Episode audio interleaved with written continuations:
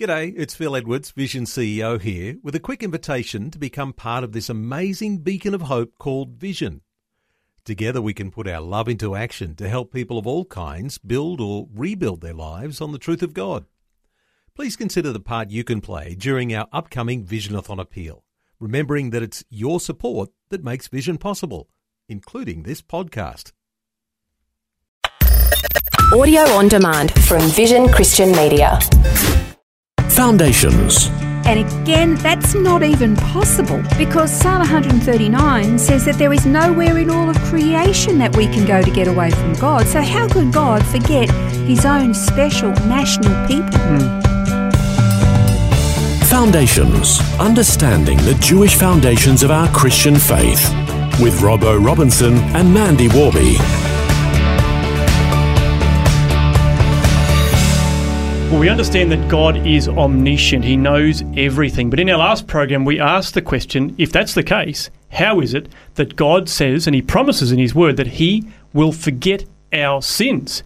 There are numerous places in the Bible that say that, and it leaves us with a bit of a question mark, Mandy. How do It we does. how do we come to grips with it? Yeah, exactly. This is some of those you go, eh, I don't get that. How how can he, being all powerful, all knowing, everywhere at all at once, how could he possibly not know that something has happened or hmm. has happened? I mean, it doesn't make sense. If he's God, he's God. He's got to know everything. And if there's something he doesn't know or he can forget, then that shows a weakness within his character and capabilities and capacities, and therefore he couldn't possibly then qualify as being God hmm.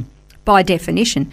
And we read that in Isaiah 43, Hebrews 8, Hebrews 10, Jeremiah 31, and Psalm 103 all say that God promises to not remember the sins of his people at various points. And I mean, God does not suffer with memory loss or, or That's right. amnesia or selective amnesia. He, he doesn't. So, what does it actually mean?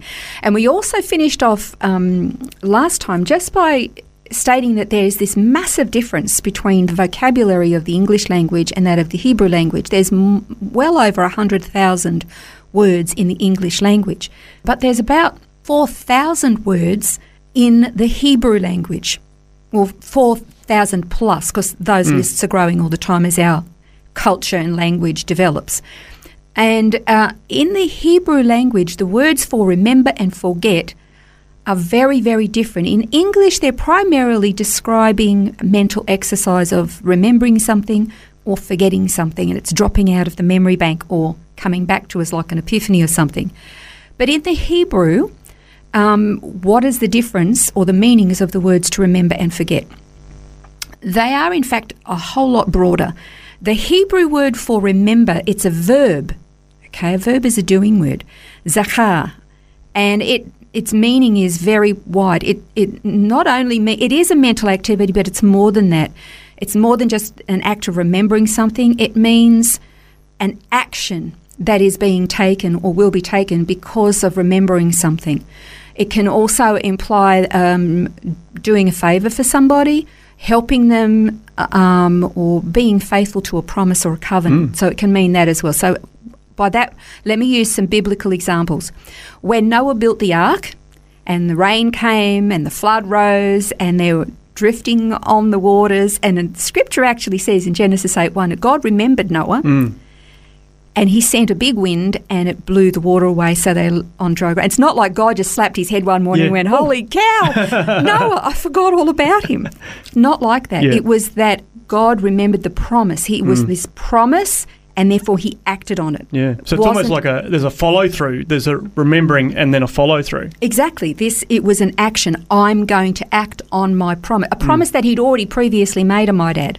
Okay, and then there's another example of remember the story of when Jacob married Leah and Rachel, and God closed Rachel's womb, and the reason he and Leah's just popping babies out every every twelve months or so, Yeah. and you kind of think, what's all that about? Because then all of a sudden God says, then He remembered Rachel, mm. and He opened her womb and she conceived. Again, he didn't just think, oh boy, I forgot about that one, better do something quick. No, it was he remembered the promise mm. and he acted on her behalf, opened her womb, she conceived, and she bore Joseph. Okay, so therefore you've got this promise being enacted. There was an action taken on her behalf. Now, when it comes to the word forget, in the Hebrew, I don't like saying this one because it's actually it's got that sound in the back of it. It's really hard to get my, my mouth around. It's shachach. I'm not going to say it again. It sounds so horrible.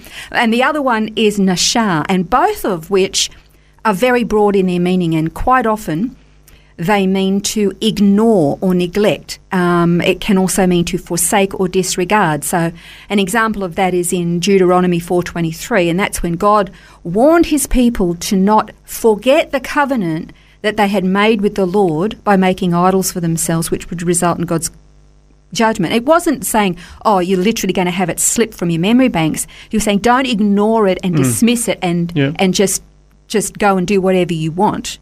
Okay, so that was the difference in when he was saying, don't forget. Not it's n- not a mental mm. exercise. It was saying, don't forget the actions that you're supposed to have behind this. And God also warned his people that if they didn't stop sinning, he might even forget them and cast them away from him. And again, that's not even possible because Psalm 139 says that there is nowhere in all of creation that we can go to get away from God. So, how could God forget his own special national people hmm. that he had literally set aside and done so much for in bringing them, first establishing them, bringing them out of Egypt? So, it's not talking about just forgetting that they even exist. The emphasis in that particular passage it's just like the previous one that it's all about this action, not a mental activity. God was warning his people that his action would be to turn from them, not wipe them from his memory. And we need to kind of re understand or redefine the words remember and forget, but with a Hebrew understanding, because that's the context mm, in which they were written, rather than our English understanding. They're action words and they're emphasizing God's intention in his actions. Well, I guess when you read a, a psalm like what David wrote in Psalm 13, where he says, How long, O Lord, will you forget me forever? How long will you hide your face from me? You, when you have it in that context, Yes. you understand what David's talking about. God hasn't forgotten him, No. but it's, he's, Da- David's asking God for an action. He's wanting God He to is. come close to him. Exactly. It's like, God, how long before you actually do something mm. on my behalf? Yeah. Because he knows that God is seeing it all, he's aware of it all, and he's saying, he's kind of saying, like, you know, we do sometimes. We see the evil that's going on in the world, and we know God sees it all, and we go, Yeah. how can you not do something? We wait for that action for Yeah. him to to respond, rather than just thinking, hello. He's having a memory lapse at the Yeah. moment. Not at all. So, if you look uh, back to our original question, it's a lot easier to understand that when God says He forgets our sins, He's actually knows everything. He hasn't actually forgotten. What He's actually doing is He's saying, I'm not going to take action against you hmm. for the sins that I have right here in my memory banks. I see them all. I've heard them all. I know every one of them, even the ones you thought nobody could see when you're hiding in a little dark place. Hmm. I've seen every single one of them. I know them all. I could recite them for you if you needed me to, but I'm not going to act. I'm not going to respond according to what you should get. Hmm. And that is the most extreme or supreme example of mercy.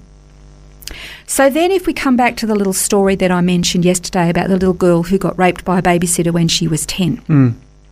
that if she couldn't, if she couldn't forget, then maybe she couldn't forgive. And we're supposed to respond like God, but God actually hasn't forgotten, but He has forgiven. And that then, when we then respond in kind and, and, and forgive like He has forgiven us, we can then say, I have, I do remember, but I choose to forgive you. And therefore, we are then exemplifying that incredible, supreme level of mercy, extending that towards somebody else who doesn't deserve it. Now, that doesn't mean in the case of something like rape or molestation or some kind of abuse that the law then doesn't kick in and enforce the law of a punishment. That's n- we're not talking about that because in those cases that should happen. But that's in the hands of the law. Yeah. But when it comes to us and the kind of retribution we, we might want, if we are exemplifying and mimicking our God who has not forgotten our sins, but given us mercy instead, in that act of forgiveness, that's what that's what he's talking about. And in with the Spirit of God that indwells us, He gives us that power and capacity to do it. It's not that He wipes our memory. It's that he empowers us to forgive like he's forgiven us. It's really quite amazing. It certainly is, and uh, very deep as well. And I guess it once again comes back to understanding the context and the culture Yeah. of the language to uh, really get a good handle on it. Well, in the next program, we're going to discover what the real treasure was on Mount Sinai. That's next time on Foundations. This has been Foundations, a look at the Jewish foundations of our Christian faith. For study notes, resources, and more, see vision.org.au slash foundations. Thanks for taking time to listen to this audio on demand from Vision Christian Media. To find out more about us, go to vision.org.au.